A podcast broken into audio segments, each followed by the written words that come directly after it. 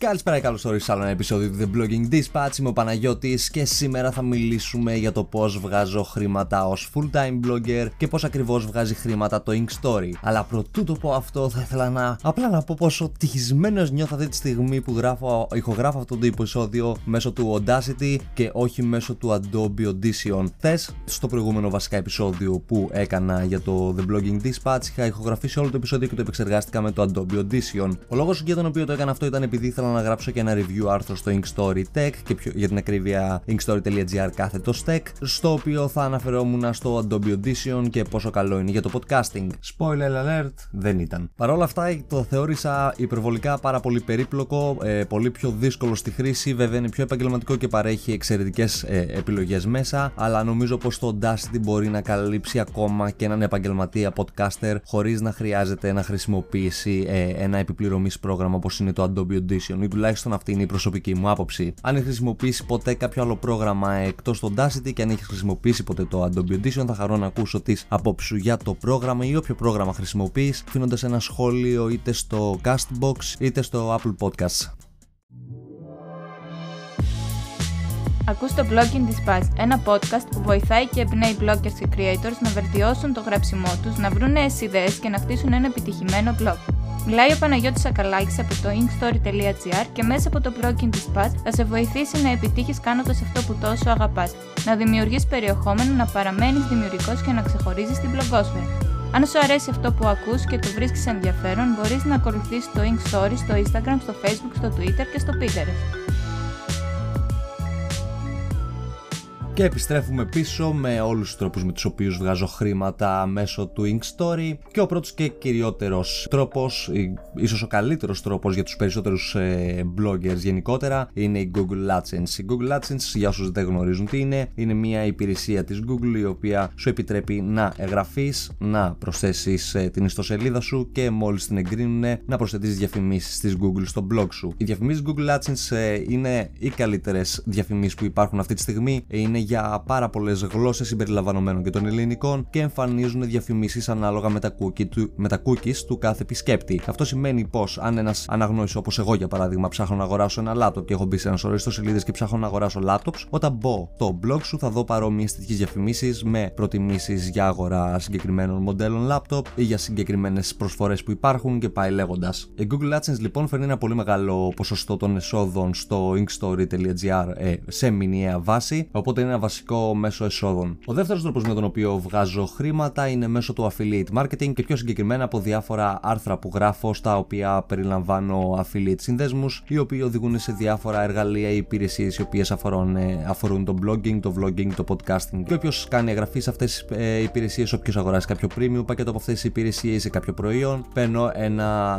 ποσοστό που μου αναλογεί. Το affiliate marketing είναι αμφισβήτητα ο δεύτερος ε, μεγαλύτερος πόρος εισοδήματος, να το πω έτσι, από το Inkstory είναι πάρα πολλοί αυτοί που αγοράζουν τις υπηρεσίες που προτείνω ή τα εργαλεία που προτείνω για τα blogs τους ή για τα podcast κανάλια τους. Και ο λόγος που το κάνουν αυτό είναι φυσικά γιατί ε, οτιδήποτε προτείνω να αγοράσει ένας αναγνώστης το έχω χρησιμοποιήσει πρώτα εγώ. Είναι κάτι το οποίο ξέρω πώς να λειτουργώ και να χρησιμοποιώ. Είναι κάτι το οποίο πιστεύω κατά την ε, ταπεινή μου άποψη πάντα πως αξίζει τα χρήματά του και αν αυτό πιστεύω πως διευκολύνει κάποιους ανθρώπους, τότε θα το προτείνω και αν υπάρχει affiliate σύνδεσμος θα το δεχτώ φυσικά και αυτό. Οπότε το affiliate ε, marketing παραμένει στη δεύτερη θέση. Είναι κάτι πολύ σημαντικό. Θεωρώ πως κάθε blogger, ε, vlogger ή ακόμα και podcaster θα έπρεπε να χρησιμοποιεί τα affiliate links για να διαφημίζει διάφορα brands και για να αυξήσει φυσικά το μηνιαίο του εισόδημα. Ο τρίτος τρόπος με τον οποίο βγάζω χρήματα από το Inkstory είναι με το επιπληρωμής περιεχόμενο από διάφορες εταιρείες που μου στέλνουν μήνυμα, μου λένε άμα θέλω να δημοσιεύσω κάποιο άρθρο τους, μου στέλνουν αυτό το άρθρο, ελέγχω το άρθρο να δω τι είναι, σε ποιους συνδέσμους πηγαίνει και να σιγουρευτώ πως ε, αρμόζει με τη θεματολογία του blog μου και εφόσον πληρεί όλες τις προποθέσει, περνάω το άρθρο έτοιμο στο blog,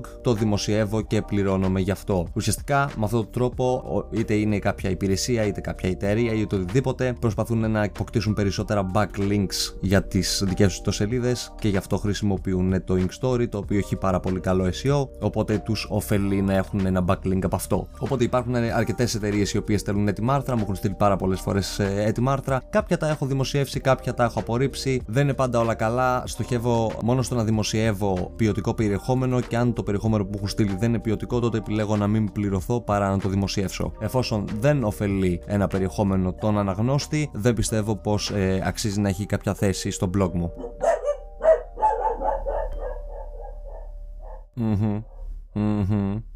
Και πάμε στο τέταρτο τρόπο, ο οποίος είναι οι αξιολογήσεις ή αλλιώς τα reviews διάφορων προϊόντων. Αυτός είναι ίσως ο αγαπημένος μου τρόπος ε, με τον οποίο βγάζω χρήματα, γιατί όχι μόνο βγάζω χρήματα, αλλά έχω και προϊόντα. Που σημαίνει ότι έρχεται ένα brand, επικοινωνεί μαζί μου, μου λέει πως έχει ένα συγκεκριμένο προϊόν και εφόσον το δεχτώ και πιστεύω ότι ε, αρμόζει με τη θεματολογία του blog, τότε το παίρνω, το κάνω review και κρατάω και το προϊόν και πληρώνομαι για το review που κάνω. Το review βέβαια έρχεται σε διάφορες μορφές, μπορεί να έρθει είτε σε μορφή άρθρου, δηλαδή να γράψω ένα άρθρο, να τραβήξω φωτογραφίες και πάει λέγοντας, είτε σε μορφή βίντεο και είτε κάποιες φορές τα συνδυάζουμε και τα δύο μαζί και άρθρο και βίντεο, που είναι και ο καλύτερος φυσικά τρόπος, ή σε κάποιο podcast επεισόδιο, κάτι το οποίο βέβαια δεν έχω κάνει μέχρι στιγμής. Οι αξιολογίες λοιπόν μπορεί να είναι είτε πολύ ακριβές είτε πολύ φθηνές και πάλι εξαρτάται. Μπορεί να γράψουμε για ένα προϊόν το οποίο έχει πολλά τεχνικά χαρακτηριστικά, πολλές πληροφορίες, πολλές οδηγίες, κάτι το οποίο θα περιλαμβάνει περισσότερες λέξεις και φυσικά θα περιλαμβάνει περισσότερο χρόνο, που σημαίνει ότι είναι και πιο ακριβό. Από εκεί και πέρα υπάρχουν και τα μικρά reviews τα οποία μπορούμε να κάνουμε, ενώ τα βίντεο κοστολογούνται διαφορετικά ανάλογα με το χρόνο του βίντεο, ανάλογα με το προϊόν πάλι, οπότε δεν μπορείς να έχεις μία στάνταρ σίγουρη τιμή. Παρ' όλα αυτά, τα reviews είναι ένας καταπληκτικός τρόπος ε, για να βγάζεις ένα έξτρα εισόδημα, κρατάς και τα προϊόντα ως ένα επιπλέον, μπορείς αυτά τα προϊόντα φυσικά να τα κάνεις και ως διαγωνισμό στο blog σου ή στο vlog κανάλι σου, είτε στο podcast κανάλι σου. Και ο τελευταίος ε, τρόπος, ο οποίος φαίνεται πως είναι ιδιαίτερα γνωστός στο τελευταίο τελευταίο καιρό, καθώς ε, λαμβάνω πάρα πολλά emails από εταιρείες για το συγκεκριμένο τρόπο διαφήμισης. Να το πω έτσι, είναι ουσιαστικά τα backlinks σε ήδη ε, άρθρα τα οποία έχω δημοσιεύσει. Για παράδειγμα, στο Inkstory όταν δημοσιεύω άρθρα, όταν γράφω για την ακριβή άρθρα, κοιτάω τα άρθρα αυτά να είναι διαχρονικά. Με αυτόν τον τρόπο τα άρθρα αυτά θα μπορούν να διαβαστούν και μετά από 2 ή 3 ή 4 ή 5 χρόνια και παρόλα αυτά να παραμένουν